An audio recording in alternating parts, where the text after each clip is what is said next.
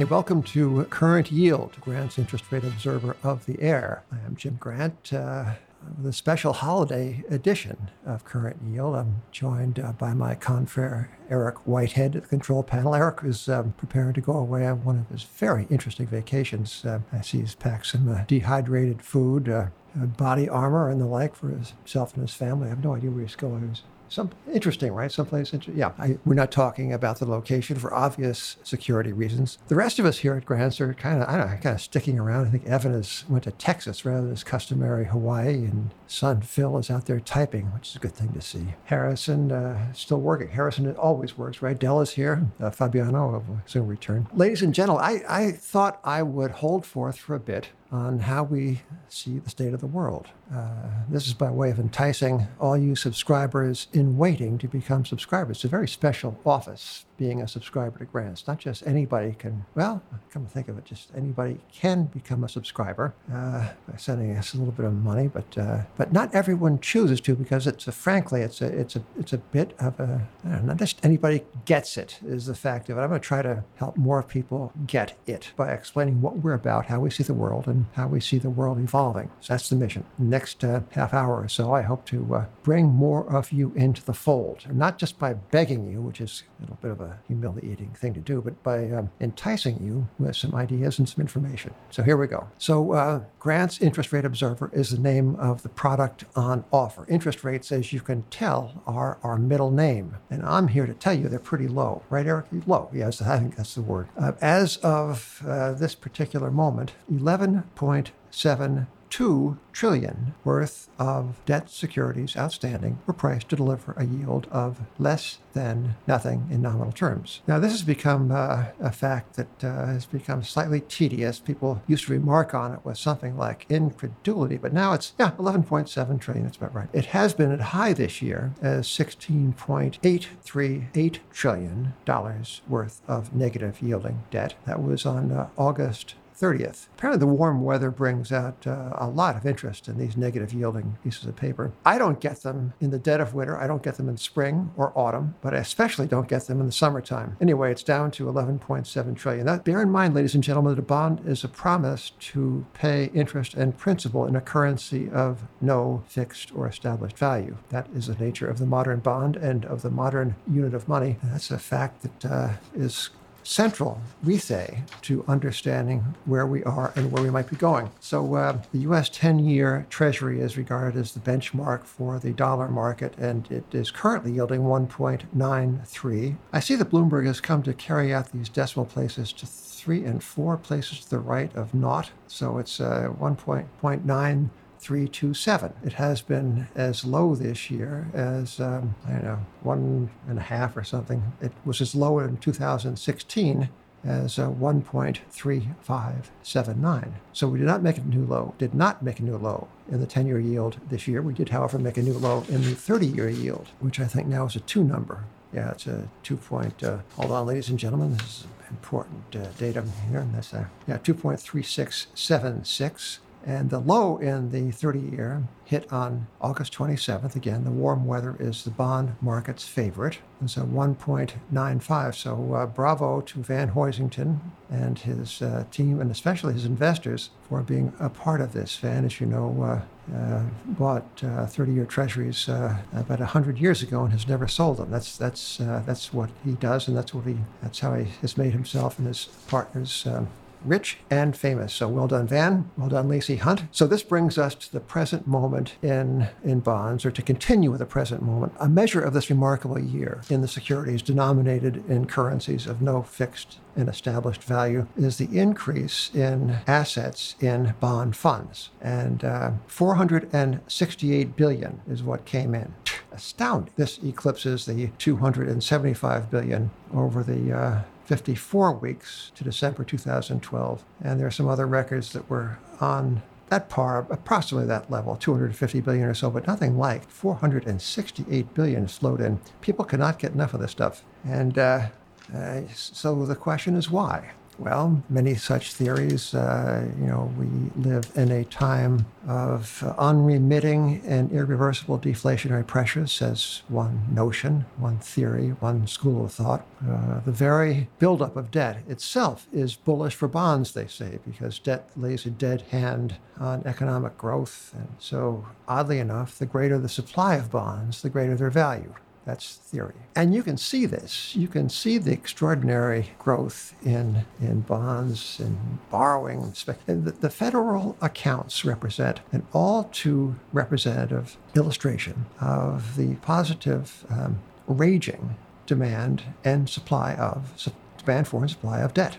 So here's a fact that comes courtesy of, um, of David Stockman. David was, as you may know, was the uh, director of Office and Management and Budget under President Ronald Reagan, and he writes um, a piece called Contra Corner. And uh, David is um, a man on many missions. Uh, one of his missions, slightly quixotic, is, um, is probity and orthodoxy in the federal fiscal accounts. David is, uh, is a kind of a Dwight D. Eisenhower balanced budget man, and um, he's out of sorts. And you can tell by reading him. He, uh, he is uh, frankly cranky about all this. He, he observes, for example, that the gross federal debt on June 30th of this year, we're still 2019, stood at 21.76 trillion. Trillion. 21.76. And on December 16th, that figure was no longer 21.76, it was rather 22.71. That's a $948 billion increase in the gross debt of the United States of America, and that amounts to a gain, if that's the word, certainly a rise, at the rate of $5.7 billion per day. That's including, as David remarks, weekends, holidays, and snow days. $948 billion in, what, six months? Well, and this, as, as David notes, and we may all recall, uh, this comes at what may or may not be the tail end. Certainly, it's not the beginning of a business expansion that whatever is lacked in power is certainly compensated for in longevity. As I speak, it is 127 months of age, which compared to uh, the age of uh, yours truly is really kind of nothing. Let's see, what's uh, my age is 70. Uh, 12 months out of the year, right? So 12, it would be 12 times 73. That's my number in months. Now, uh, adjust that for uh, all sorts of things, but still 127 months is a long time for business expansion. And at the tail end, or what certainly is not the beginning of this business expansion, we are borrowing at the aforementioned rate of five and a half or 5.7 billion dollars a day. And the question is, uh, is why? Well, let's uh, recall that uh, all things in finance are cyclical. That is a truism I will stand by. Um, um, and that uh, interest rates seem to fluctuate in long cycles. Now, I use the word seem because there's nothing uh, mechanical or preordained about what has happened. Uh, it was not preordained when it happened. It is certainly not preordained to repeat in cycles. But here is the way things have looked with respect to bond yields going back to the final decades of the 19th century. Rates fell from approximately the end of our Civil War, 1865, to 1900. They fell from about uh, 6% to about uh, 2% Treasury rates. Uh, they rose, did bond yields from 1900 or thereabouts, 1920, uh, from 2 to about 6. Rates fell from 1921 ish or so to 1946, that's 25 years, and uh, they fell from the aforementioned 6 to about 2, 2 and a quarter or so.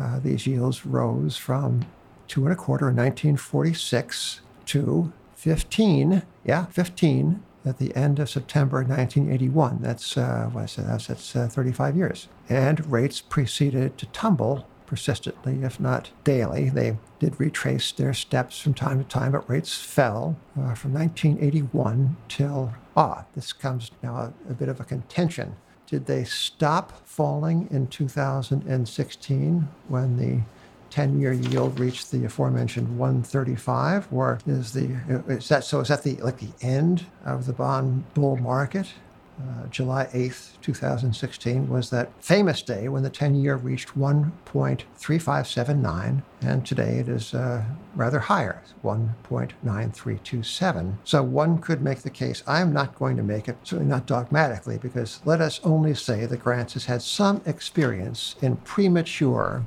dating of the end of the great bond bull market. So we stand humbly observing and not dogmatizing on this point. And one could also say, in defense of the perhaps still extant bond bull market, that the 30 year did make a new low, yield made new low this past summer. So I will leave it to you, ladies and gentlemen, to determine for yourselves whether the bond bull market is over, ending, or whether it is just with us indefinitely. Now, bond bull markets have been known to go on what must have seemed at the time to be uh, forever. Such was the case in England with a bull market in British government securities that began about the time of Waterloo, called from round numbers 1815 till about, um, about 1900, 1890 something. Now, that was a bull market. So that is kind of the uh, Eric. That's about the backdrop, right? That's that's uh, that's a little interest rate context. So uh, what are the signs and portents in our credit markets and indeed in our broad financial markets? Uh, what's right? What's wrong? What's uh, lamentable? And what's a darn outrage? These are questions that I mean to address in the next few minutes. Uh, well, what's right? yeah, what's right is the year 2019. The stock market is up uh, not a short ton, but a full long ton. 27% uh, or so in the S&P. Uh, bond market has been a, a fabulous source of profit. Um, almost everything has gone up a little bit, and many things have gone up a lot. In September, uh, there was a, a, little oopsie in the shape of a, of a rate called the repurchase rate or the repo rate uh, that spiked up in middle September. It did to 10%. And, uh, and that to me is, is the uh, perhaps indicative of underlying troubles. That repo rate, that 10%, that unscripted moment uh, bears scrutiny because I think it, it, it, could be a portent of something. Now, um, last night, uh, I'm not going to tell you when we're doing this, but it's it's around Christmas time. La- last night in New York, uh, there was an unscripted weather event. Correct, Eric? Uh, Eric is a, is a, a, connoisseur of cold weather, which I think is why he likes some of the uh, more eccentric vacation destinations. But uh, uh, last night, um, without any warning except when your phone exploded. There was a great snow squall, right? Whiteouts in the five boroughs. It was fabulous. Eric and I both root for blizzards. This was not a blizzard by any means. So if you're listening in Minnesota, we are not we're not tending to. We're not going to whine as New Yorkers do about a little bit of dusting of snow. It was a dusting, but it was unscripted and it was beautiful while it lasted. And it went on for longer than a typical snow squall, maybe two hours or so. It was fabulous. And uh, I, I, I, not only, I can't talk for Eric on this point, not only do I love blizzards, but I love them when they, they come upon us unforecasted. God, it reminds me of the nature of uh, human affairs themselves. I mean, uh, uh, we set up as forecasters and as uh, oracles, and, uh, and then something comes along that just comes out of the blue. Such was the mid September spike in the repo rate, 10%. Now, uh, so here's a question. I mean, the, the Fed has set itself the job of holding the funds rate at a certain level, call it 1.75 or slightly less. And uh, the Fed is this uh, magnificent institution full of PhD economists and a uh, hundred years and more of institutional memory. That is formidable, except sometimes has no idea what's going on. And such was the case a little bit in uh, September. Now, this rate spiked to 10% because the demand for overnight collateralized funding was much greater than supply. So, question why was that so? I mean, what wouldn't you give, ladies and gentlemen, for a 10% yield, even for a day? Wouldn't it be sweet? I know some of you are getting by on less than 10%. I dare say everyone within the sound of my voice is getting by without 10%. So why did someone step up, uh, someone perhaps named Jamie Dimon, someone, I don't know, some other banker or some other hedge fund person step up and seize the opportunity to lend not a 10, but five and six and seven and eight and nine. What's wrong with our system? Well, what's wrong a little bit is what is known as the siloing or the isolation of, uh, of liquid funds in inert deposits at the Federal Reserve to satisfy requirements put in place after the great financial crisis.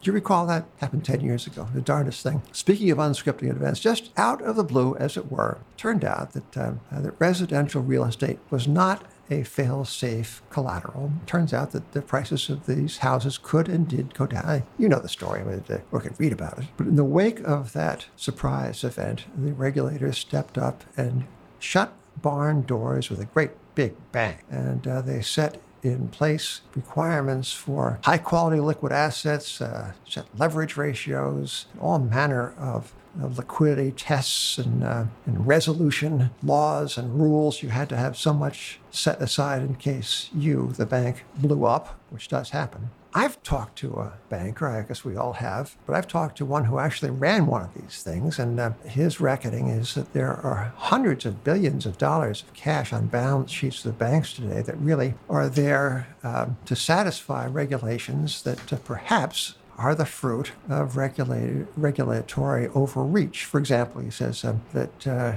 you have to set aside uh, liquid funds to, to uh, anticipate a run on loans you have promised to make in a crisis but are yet undrawn. So if you're a bank and you have promised to uh, lend, say, $100 uh, to Facebook, and uh, uh, come the moment of crisis, Facebook uh, comes uh, and demand that you lend the $100 million.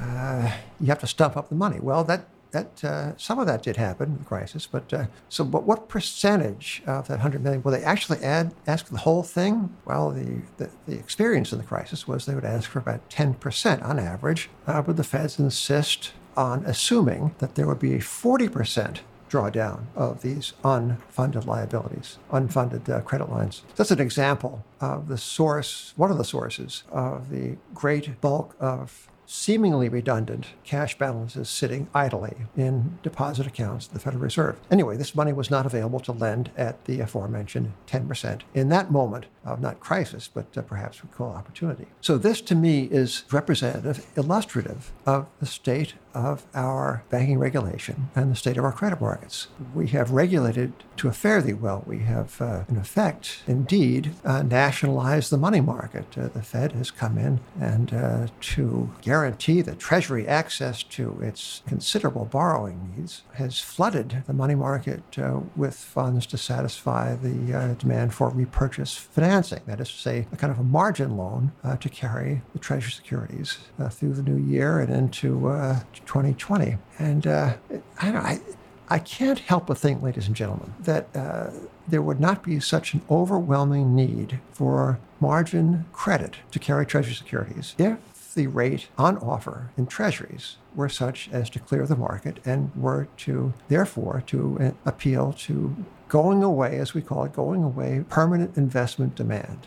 If treasuries yielded 5%, maybe somebody would want some uh, without uh, needing a margin loan. So uh, I say that rates are too low. And rates are too low because central bankers have put them down there. Now, this too is a point of contention. Many say that the rates are naturally low. We at Grants think they are unnaturally low. And because they are unnaturally low, therefore, uh, valuations in a host of financial assets, uh, stocks come to mind first, are too high. Now, I've quoted this line before on this podcast, but I uh, like it so much, I'll quote it again. This uh, comes from Lord Liverpool uh, about 200 years ago, long serving Victorian Prime Minister of Britain. And Lord Liverpool once said uh, that the tendency, he said, the tendency of paper money is to uh, uh, produce fictitious wealth, bubbles, the bursting of which uh, produce inconvenience. And uh, it seems to us here at Grants that uh, the unintended consequence of these ultra low rates are wide ranging,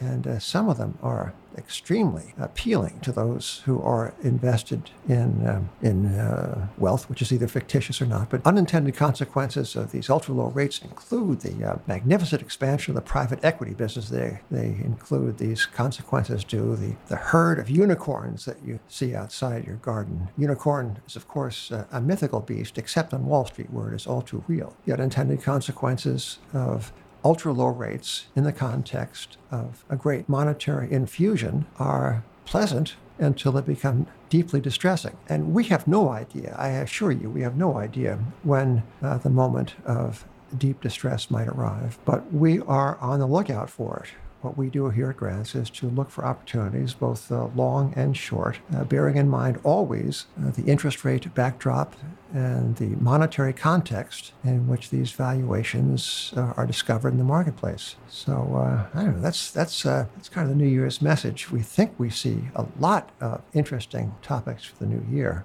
things to avoid, as well as things to investigate and perhaps seize upon. So this has been.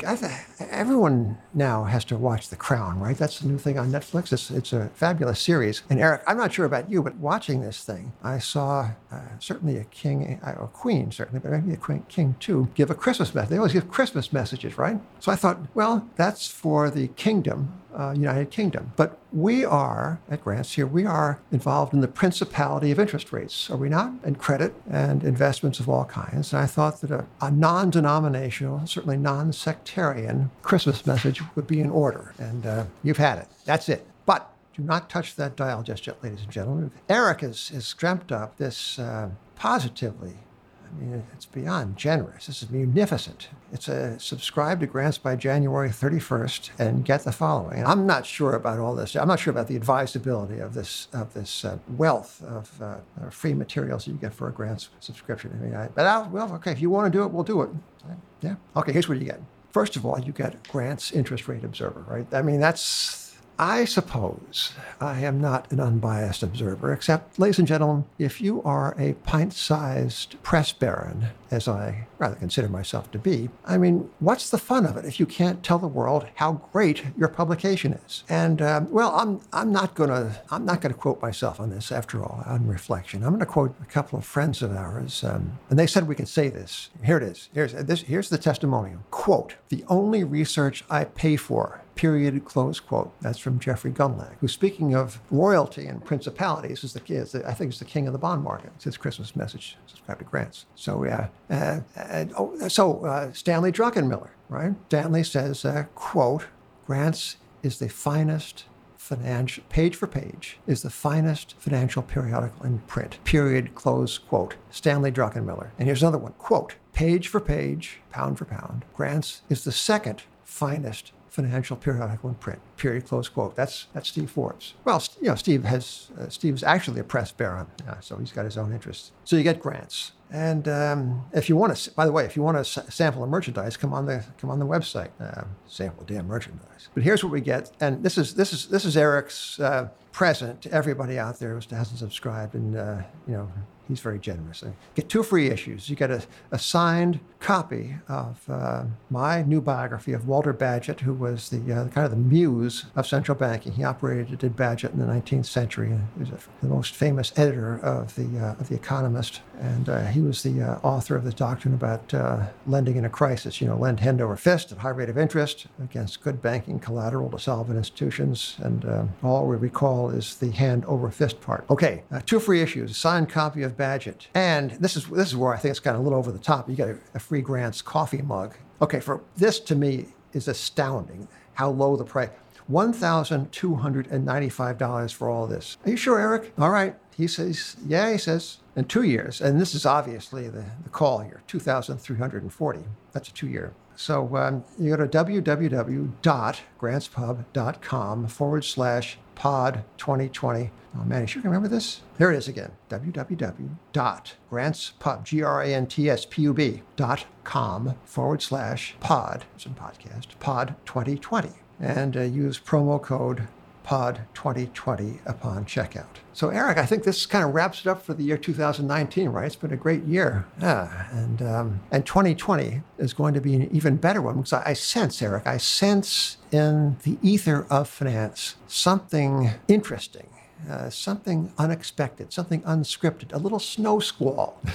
so, ladies and gentlemen, I, I thank you for listening, and I thank you especially, paid up subscribers, for subscribing. And I wish you each and every one uh, happy and merry. This is Jim Grant until next year for Grant's Interest Rate Observer of the Year.